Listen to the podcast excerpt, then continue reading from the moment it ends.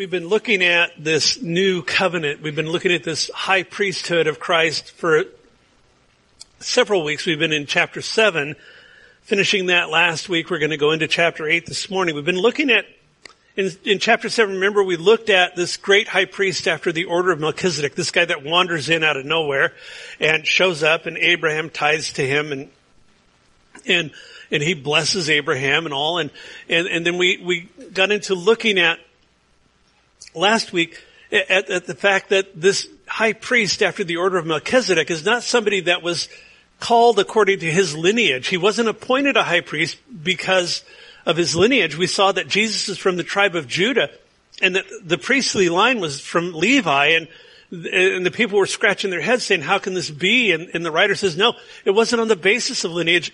It was on the basis of God making, God swearing an oath. And he quotes uh, Psalm 110 verse 4, uh, the Lord has sworn and will not relent, will not change his mind. You are a high priest forever after the order of Melchizedek, speaking prophetically. David, King David, when he wrote that, would have no point of reference that he was speaking prophetically about the coming Christ that would come and that this Jesus that came onto the scene would be the one who would fulfill what he talks about in Psalm 110. And he's reaching back all the way to Genesis 14. We looked at that. We looked at the fact that not only is the high priest not called after Levi, eh, but he's called after God's own oath. But we looked at the fact that the, the high priests in the old covenant that because they were called according to their lineage, there was no way that they could be weighed on, on the basis of their own personal character. We looked at Eli's sons, Hophni and Phineas, and what creepy guys they were. And, and we looked at the fact that, that it didn't count in the old covenant. Didn't, it, it didn't weigh in someone's character. And, and the writer launches into and he goes into the character of Jesus and he talks about uh, the, just the purity, the perfection that he brings. And, and we've looked at the fact that this old covenant was broken. It, it, didn't work. It was there, but it was always intended to be replaced. It was never intended to be the permanent way that man could relate to God because it only offered partial relationship. You could have your sins covered but never eliminated. You could never come into God's presence. It was separated. That, that veil in the temple, that veil in the tabernacle was there for a purpose and it was to keep man out of the presence of God because sin was never dealt with. And, and so as we look at this this morning, we're going to see, we, remember we talked about Jesus was, he was the surety last week. He was the, the, the guarantee that he not only initiates this covenant, but he then says, I'm going to co-sign on it. I'm going to make sure that it comes about.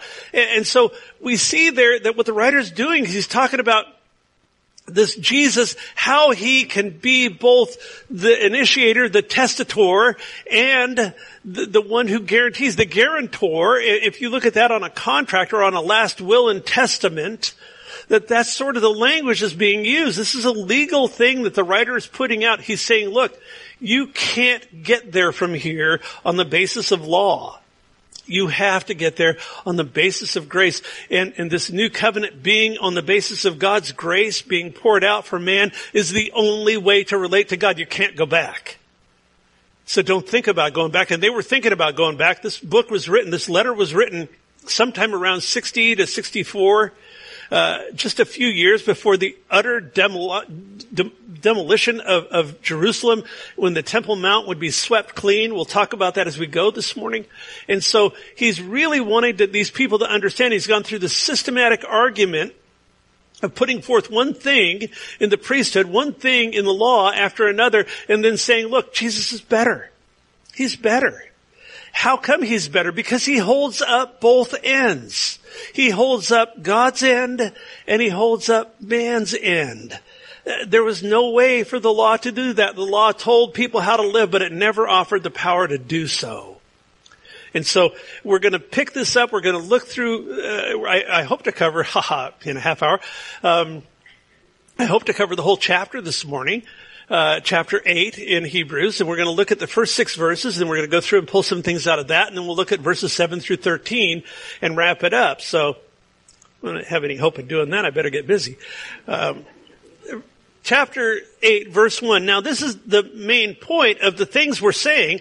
We have such a high priest who is seated at the right hand of the throne of majesty in the heavens, a minister of the sanctuary and of the true tabernacle which the Lord erected and not man.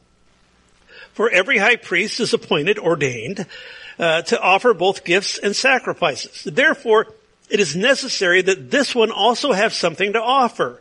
For if he were on earth, he would not be a priest, since there are priests who offer the gifts according to the law, who serve the copy and shadow of the heavenly things, as Moses was divinely instructed when he was about to make the tabernacle. For he said, see to it that you make all things according to the pattern shown to you on the mountain. But now he has obtained a more excellent ministry inasmuch as he is also mediator of a better covenant, which was established on better promises. So we see in verse one, he says, now the, this is the main point of the things we're saying. We have such a high priest uh, that he's seated at the right hand of the throne of majesty in the heavens. So what he's saying is, is to sum up, eh, eh, he's, as I mentioned, he's going through this elaborate point by point, eh, and I don't mean argument like he's arguing with somebody, but he's, he's putting forth an argument for the new covenant, and, and he's going through point by point, and he's saying, okay, let me summarize the things I've been saying. And he's gonna summarize the things that he's already put forth, but then he's gonna add some things on here in chapter 8 that are really fascinating.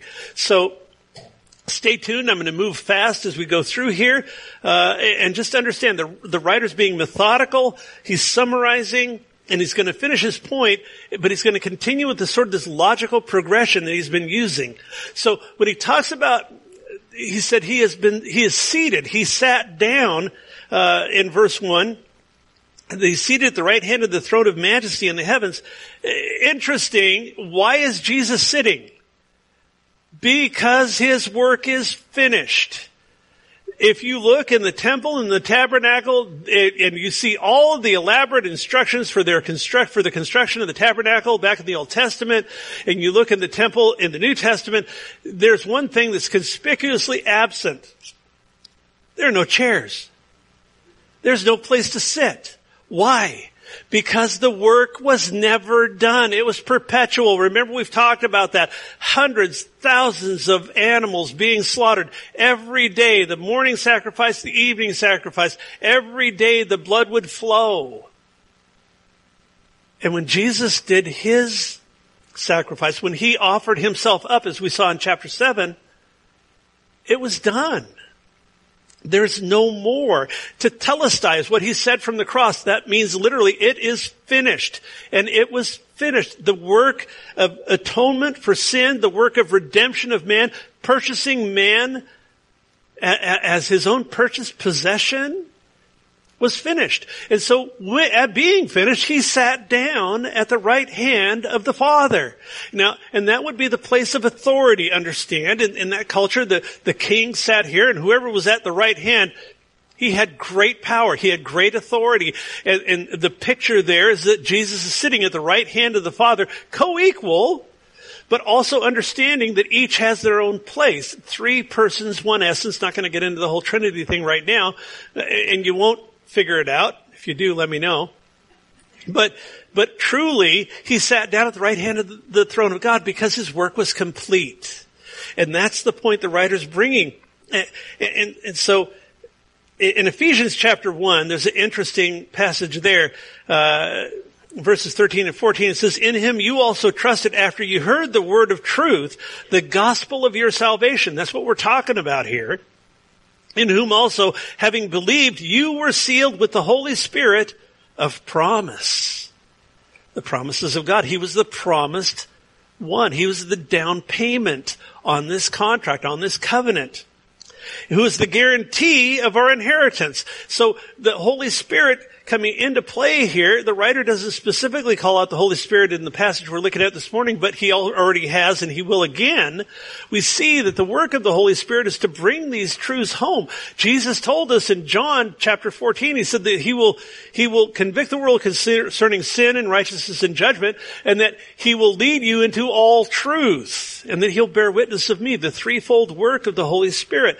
And so the Holy Spirit is the guarantee of our inheritance until the redemption of the purchased possession, past tense, we've been purchased to the praise of His glory. So when he says he's seated at the right hand, again, every place you look in the New Testament that shows Jesus in heaven, he's sitting down except one place. Anybody know that, where that is? Acts chapter 7. When Stephen, the first martyr in the church, when he was stoned, and, and, and the scene shifts from him basically asking God to forgive these people as he died, as the, as this guy Saul of Tarsus, who would later become the apostle Paul, the great champion of the New Testament, was standing there holding the cloaks of the guys with the rocks. It says that as Peter gave up the ghost, as he appeared in heaven, Jesus was standing at the right hand of the Father. I believe that that was a sign of great respect that as Peter arrived in heaven that Jesus stood up to welcome him in. It wasn't about work, it was about honor.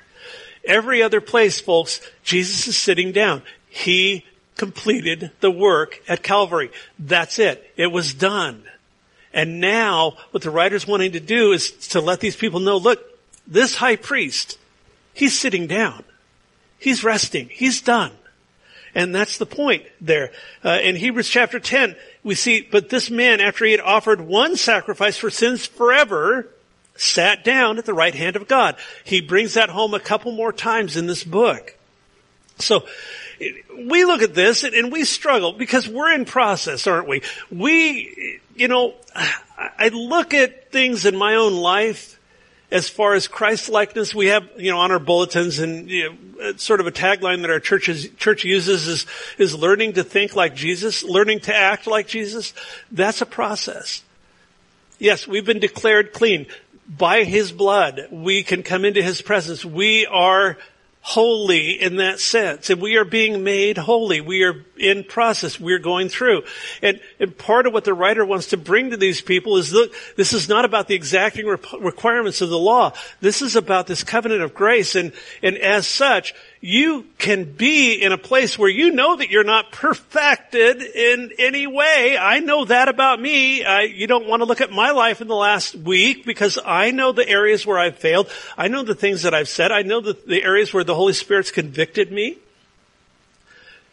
But we can come into His presence based on His work based on the fact that he finished it. I don't have to. It's not up to me. That's going to be the point as we go through this that you'll see over and over again the writer brings out. Uh, yeah, God calls us to walking by the Spirit. But folks, if you're one of those Christians that walks around with a little dark cloud over your head all the time thinking, I'm just never going to measure up, uh, just remember that Satan is the accuser of the brethren. And when he comes to me, he says, you know what, John, you're never going to measure up. You want to know what I do? I agree with him. You know what? I am never going to measure up. But I have a king that does. I have a Lord that did the work. He sat down. I don't have to strive. I want my life to be a reflection of Him and His work, His presence in my life, the work of the Holy Spirit, but I am not going to buy into the lie that says I have to be perfect when Jesus has already been the perfected one, that He has already perfected the covenant based on Him, not based on me my relationship with Him will never be on the basis of my performance. And yes, we're saved unto good works and all of that. I'm not saying that, oh great, now we can just go sin our hearts out and all that. No, no, no, that's not what I'm saying. What I'm saying is, don't get condemned by being human, by understanding that the reason the law condemned people is because people couldn't keep it. And with that being the case, don't get hung up in trying to fulfill some weird law in your life. It will produce condemnation, I guarantee. And yet, we're children of the King. We come into His presence. He loves having a relationship with us and He knows all about us. That's remarkable. Verse 2, he's a minister of the sanctuary and of the true tabernacle which the Lord erected and not man. Here the writer quotes Exodus chapter 25 and, and, and he's talking about when, when Moses went and he's up on the mountain with God and God said, look, let me give you the exact instructions for how to build this place. I want to have a dwelling place. He said, I want to dwell with man. I want to have a place, Moses. Now this is how I want you to do it. And he gave him very specific instructions. But he also told Moses, this is an earthly replica of something that is already in heaven. This is a shadow. We're going to talk about that a lot. This is a shadow that, that points to a greater reality. Shadows in the Old Testament, that's what they do. We'll talk about that in a minute. But, but truly, when he says, look, make everything according to the way that it was made on the mountain, that's what he's going to be talking about. So, the high priest ministered in the earthly sanctuary, and they did that in the old law, in the old covenant, they ministered perpetually, as I mentioned. Once a year, the high priest would go in, and on the Day of Atonement, he'd atone for himself first, and then for the sins of the people. Jesus ministers in the, in the heavenly sanctuary. It's not about, and we'll, we'll get into that here, where he doesn't, he never tried even to fulfill any of the priestly duties of the priesthood on earth. He knew it was failed. He knew that it was ineffective. It couldn't take away sin. In, in, when he talks about this, he, he says, uh, a minister of the true tabernacle, which the Lord erected.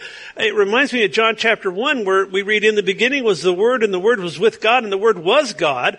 And then dropping down to cha- verse 14 of chapter 1 in John, it says, and the Word became flesh. Jesus himself, that he became flesh, and he tabernacled among us. He dwelt among us. And I, I, can't help but wonder if is there some type of a, a, reference there to the person of Christ himself, not just the heavenly sanctuary.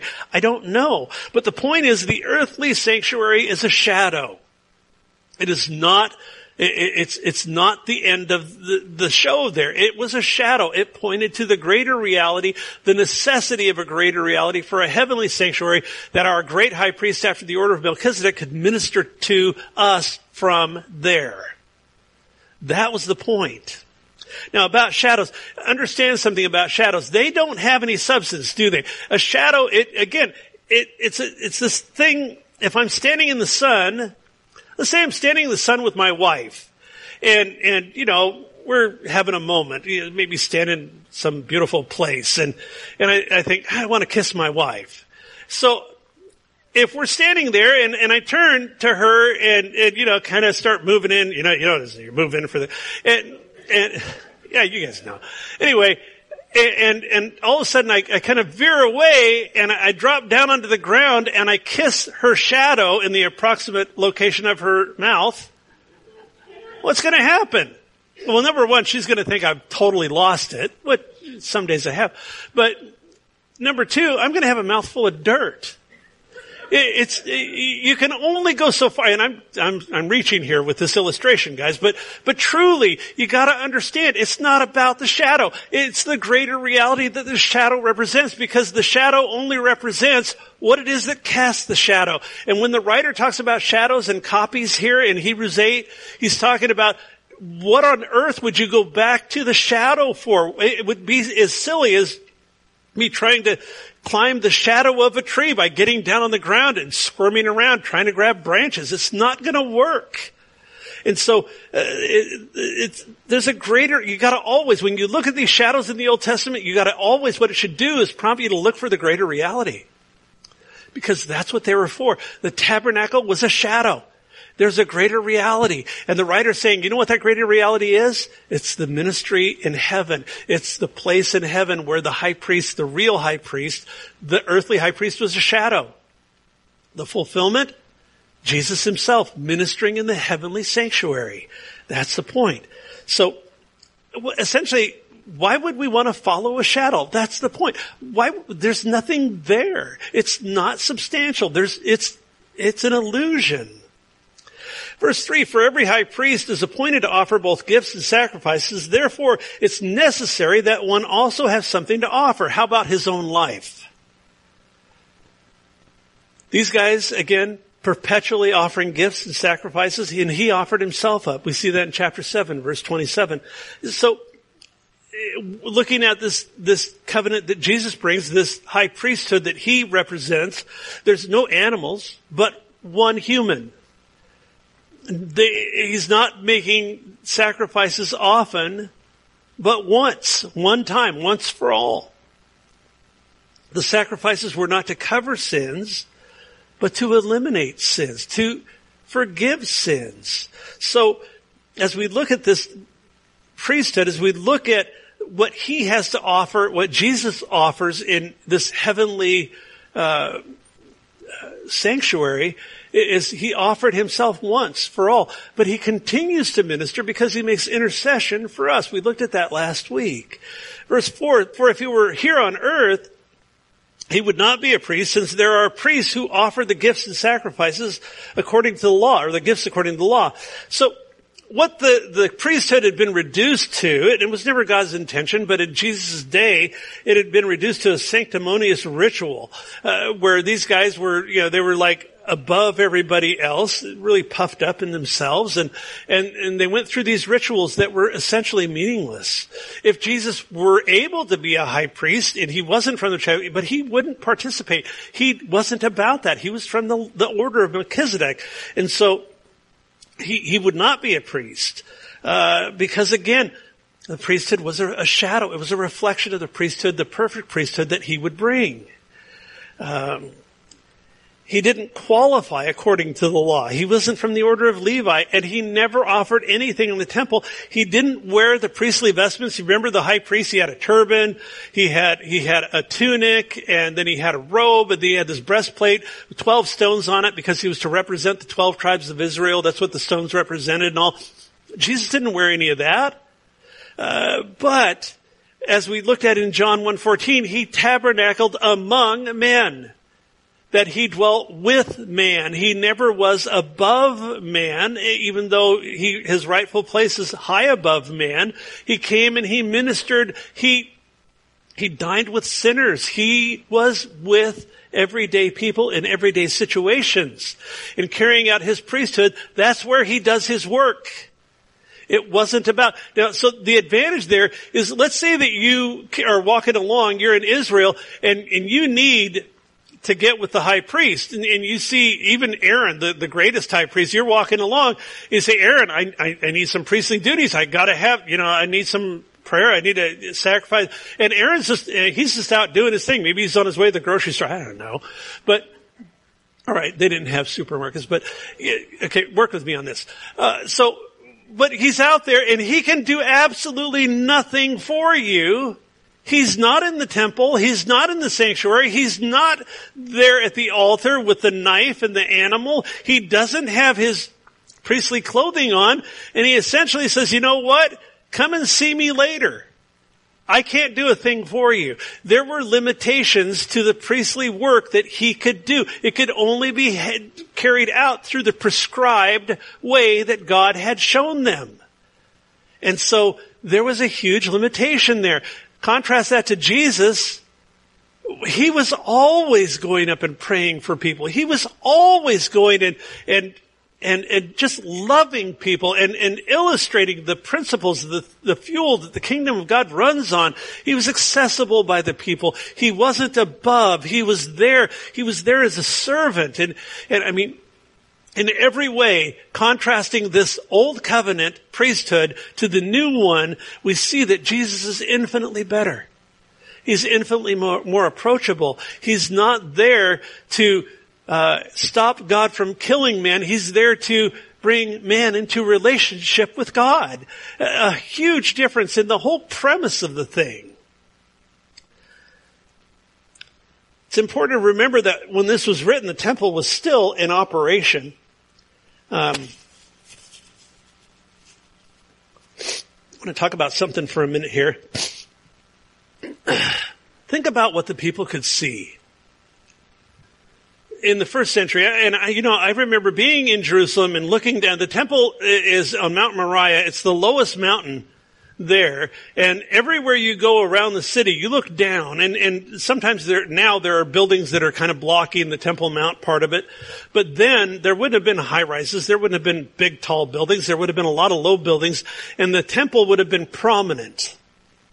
And so think about you're a first century Jew. You've forsaken Judaism and yet from just about any vantage point in the city, you can see what's going on with that temple the first thing you'd, you'd see is the grandeur of the temple itself. Herod's temple was an absolute magnificent building. It took 50 years to build. 46 years by the, when Jesus dealt with, they, they talked about that uh, in the Gospel of John. But it took years and years. It was an engineering marvel. It was an architectural wonder. And here, anywhere you go in the city, you look down and you see this beautiful marble covered structure. You could see the smoke rising from the altar. Uh, when the priests were doing the sacrifices, there would always been a little pillar of smoke coming up, and and you would look down, and you could see that. You could see the priests and all their regalia, all of their their pomp, and and and going about doing their priestly duties and on the feast days, you could see these processions that would go up and down the streets and, and they would, and there'd be crowds of people that were following them and, and then you'd see, you, you could look down and see the horns of the altar, these little pointy things on the corners, and they would tie up the sheep there and, and uh, literally advertise, we're getting ready to sacrifice. We're getting ready to kill the sheep to sacrifice for the sins of the people. And, and so you, you could hear the bleeding and all that. You could see this thing and, and, and, then you would see the blood flowing as he got up and he took that animal's life and, and the life, literally, as it came out of that animal, the blood would flow. And, and then during the national feast, seven national feasts, four of them were required. And, and people would come from all over the known world, all over the empire at that time. And tens of thousands, hundreds of thousands of people would swell the population of the city. You would hear the crowds. You'd see this whole deal. And then during the feast, they would, there would be this, this whole, uh, interchange between the priests, priests and, and, the people. And, and so you'd look down and you'd see these throngs of people and they would be involved with all of the things that were going on. And, and you'd see the holy convocations where the priests would be carrying the pitchers, for instance, on the uh, Feast of Tabernacles, carrying them from the pool of Siloam and, and and, and, the people chanting, singing behind. So you could see all of that. You could also hear the noise from the crowds as they drew near. Huge mobs of people, crowds of people, and so it would be noisy in the city. You'd hear the bleating of the sheep and the goats at the altar as they were getting ready to be sacrificed. You'd hear the trumpets being blown. The, the priests were also the worship leaders and they would blow these trumpets in, in unison when they were getting ready to do particular things. And this was all part of what was prescribed in the law. And you could hear the trumpets and then you'd look and you'd see that what was going on and and the priests were, would be leading the worship and they would do this, this back and forth thing. The priest would sing something and then the people would sing in, in response. It was a whole responsive deal. And thousands of people, again, you couldn't miss it. It would be this huge scene. You could hear them respond with shouts of praise. Uh, the point I want to make in this, folks, is let's say you're a first century Christian that had forsaken Judaism. You live in, in Jerusalem and you see all of this stuff. You hear all of this stuff. The temple and all of the things going on would have been an over the top delight to the senses. But there's something wrong. What the writer to the Hebrews is asking them to believe is something from the Word of God over what they're embracing with their senses. He's saying, you know what? You've got all of this. And I'm telling you that God is done with this. All of it. And I'm asking you to, in the quietness of your heart, to embrace what God's Word has to say. And, and to, and to push that back. you might think, well, okay, Pastor John, that, that was back in the first century and that's fine. I understand all of that. But you know what? We're in the same circumstance today. Do you know how much vies for our attention? Do you know how much is there to be a delight for our eyes? I think about smartphones. Uh, anybody, don't have anybody in particular in mind. but I, I think about, you know, it's like, I pack mine around. I'm like addicted to the thing. It's like, oh, I just, that's a pretty website. You know, it's like, but, but I think about all the things that compete for our attention. We're in a media rich environment. I mean, there's media for every, I use media. I mean, I, my career was in media and, and I'm not saying that that's wrong in itself, but I'm saying that things compete for our attention. And there's all this noise and there's all this stuff. I see churches that are out there and they're promoting an entertainment type of thing that it's like, no, that's not what's going on. It's about what's happening here.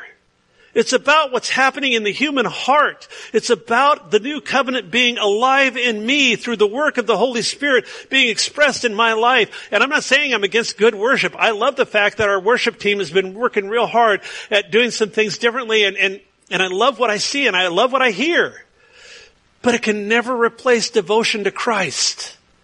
And that's what we see. There is so much going on out there. Uh, my heart is so burdened for the church these days because the church is going after the glitz. It's going after the, the delight to the senses. And the writer to the, the, the Hebrew believers in the first century is saying, no, move away from that. Move away from that. It's not where God is. Understand. We deal with similar circumstances, folks. Verse 5, the priest served the copy in the shadow of the heavenly things, and Moses, as Moses was divinely instructed when he's about to make the tabernacle.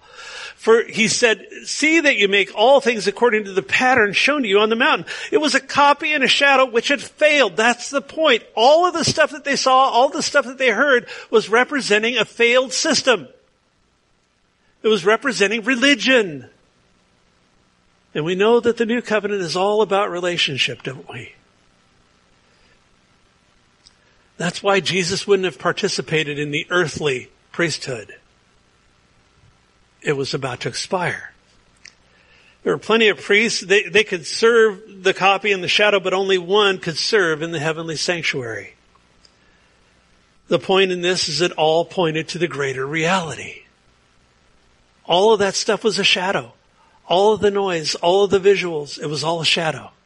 And it pointed to the greater reality, the fulfillment in Jesus Christ. Verse 6, but now he has obtained a more excellent ministry inasmuch as he is also the mediator of a better covenant, which is established on better promises. So we have a better high priest, a better priesthood, a better sacrifice, now a better ministry as he mediates a better covenant built on better promises. Do you think that maybe the, the writer is trying to tell us something here? Yeah, he's trying to very clearly illustrate to these people don't think about going back to the old system. You need to understand that Jesus is better in every way. And, and again, as he is summarizing, he is systematically going back. He's tagging the bases he's already tagged. He's adding some new ones in, and now he's talking about better promises. He talks about a, a better, uh, he's a mediator of a better covenant. If we look at Moses' mediation, Moses, Moses' mediation was essentially bringing two parties, Israel and God, together. Jesus' mediation of the better mediation of the better covenant, he brings us into the very presence of God. It's not just bringing us together in a limited way, it's giving us full access. So the better promises go from legal to personal. They go from rocks to hearts. And we'll see here in Jeremiah 31 that he's going to launch into, he's talking about, I'm, I'm going to not have my law written on tablets of stone anymore. It's going to be written on human hearts. In other words, this is very personal. And it's intended to be personal. The promises that we look at are the ones that see us through the darkest and most desperate times in our lives these promises, they're ones that become alive to us through the Spirit of God, driving them into our hearts. They're promises of blessing and undeserved favor, grace, instead of promises to curse and to judge. Yeah, these are better promises. And they're promises not just for these people, they're promises for us. I'm going to read through verses 7 through 13, and um, I guarantee you I'm going to run long. So if you have some place to go, I, I totally understand. But um, I really want to wrap up this chapter.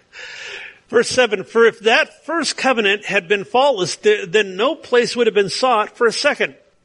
Because finding fault with them, he says, behold, days are coming, says the Lord, I will make a new covenant with the house of Israel and the house of Judah.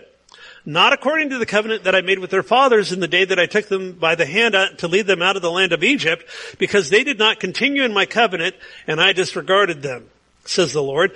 For this is the covenant that I will make with the house of Israel after those days, says the Lord. I will put my law my laws in their mind and write them on their hearts, and I will be their God, and they shall be my people.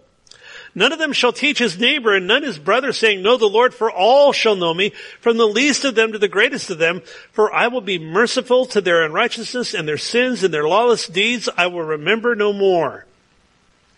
In that he says a new covenant, he has made the first obsolete.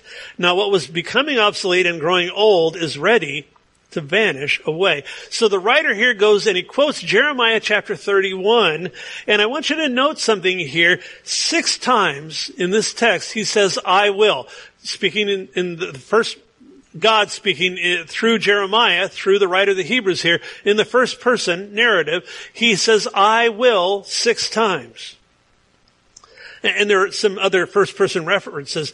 But when we look at this, we look at the old covenant. Remember, what was it founded on? Thou shalt and thou shalt not. You remember the Ten Commandments, the core, the Decalogue, the, the heart of the old covenant? Look at that compared to what the writer's saying here. It's not you shall, you shall not. It's God saying, I will. Whole different approach. It's God saying, in this, as we've been talking about, he's saying, you know what? I'm no longer going to have this requirement of you that you really can't keep, that you really can't attain, but I'm going to fill in both sides of the covenant. I'm going to put my covenant of grace forward, and then I will do the work. He goes through all of these. Every one of these I wills in this passage that's quoted in Jeremiah 31 are promises not only to Israel. This is a promise that was made to Israel initially, but because we're the church, because we're grafted in, these promises are effective and, and they're effective in our lives as well.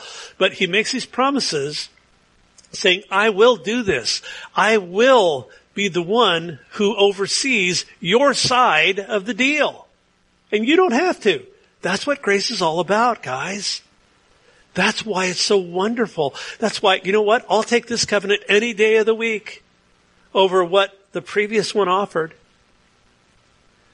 Verse 7, for if that first covenant had been faultless, then no place would have been sought for a second.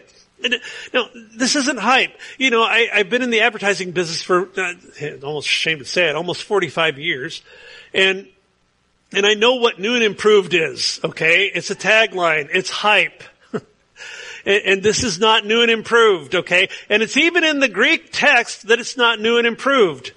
Uh, there are two Greek words for the word new, and I'll just uh, bless your heart with this little piece of information. Um, the first is neos, and it, it, what it means is a copy of something old but recently made. It's new.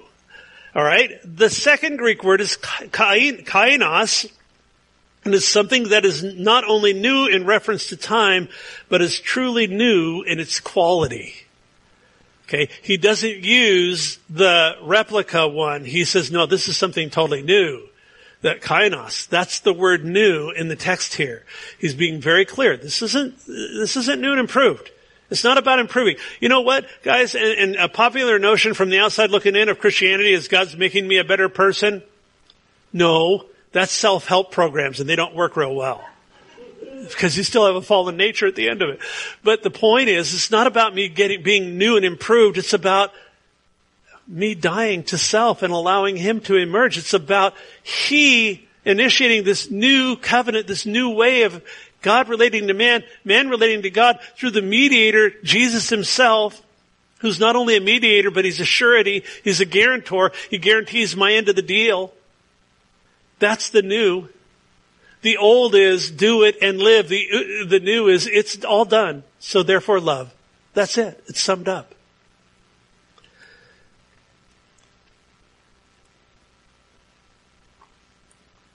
The point here is the system of law doesn't work. Think about it. If it did, how many murders would we see? I saw another horrible mass shooting this weekend, Texas.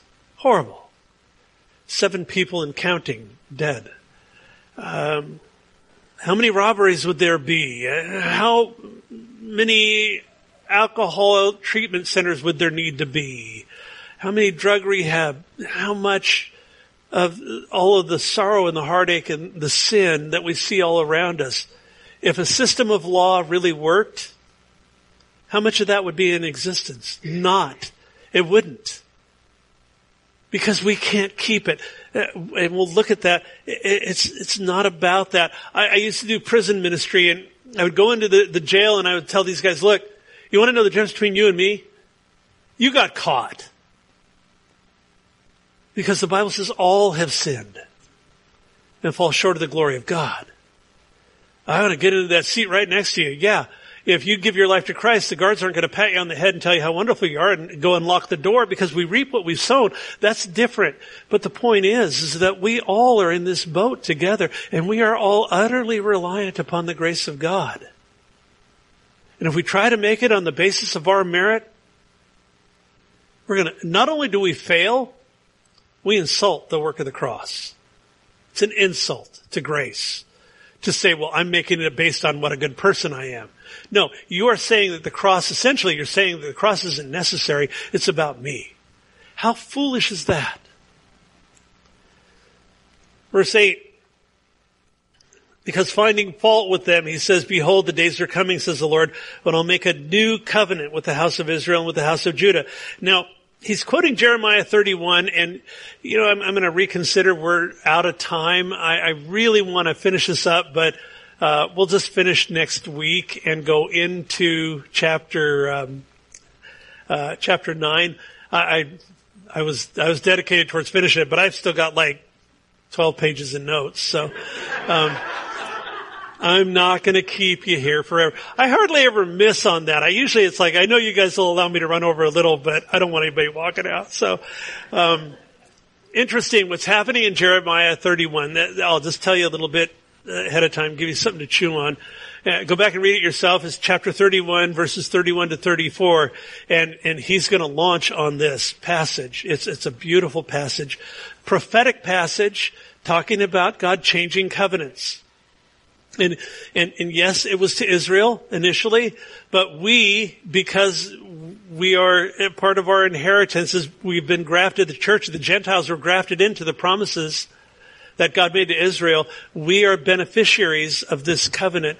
And, and what it's, what's happening is he's quoting Jeremiah. Now Jeremiah in that time frame was a very, very interesting period of time in Israel's history. He says, uh, this covenant that I'll make with Israel and Judah, is it was a divided kingdom. There had been a bloodless civil war and there was Judah in the south, Judah and Jerusalem. Jerusalem is actually part of the tribe of Benjamin's property, but it was all part of the southern kingdom and there were the northern ten tribes.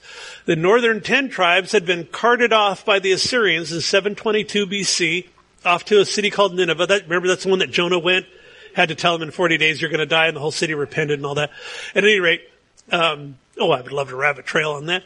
But the point is, is that he, he goes, they go up there. Well, the southern kingdom stayed intact for a while, uh, and then beginning in 606, well, what happened is in, in 612, Nebuchadnezzar invaded Nineveh, and, and Babylon came to power. The Assyrians declined in power, and Babylon came to be the world dominating power. So they, um, attacked Nineveh, they carted the people from Nineveh off, and then they focused on the southern kingdom.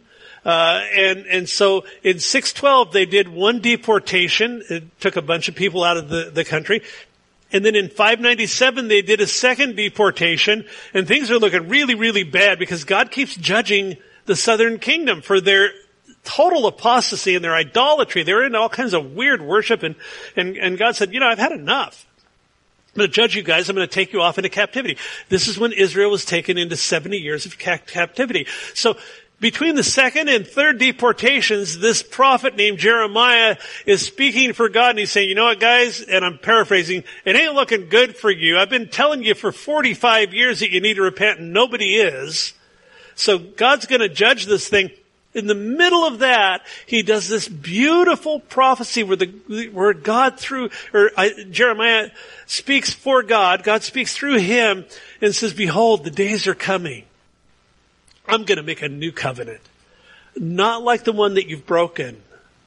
And, and, and so the writer's reaching back and he's talking about that, and there are some extremely relevant parts of that, that, that he brings to the Hebrew believers in the first century and that he brings to us eh, eh, as the church coming out of that. Wonderful study. I, I, I, hope you come and, and that you're, you're ready to go on it. If you want study ahead, I don't encourage you to do that enough, but study ahead, you'll have a better grip on where we're at. And with that, let's pray. Father, oh gosh, I, I just keep going, Lord. Uh, these passages are so exciting for us to plumb and, and to see the, the work that you're,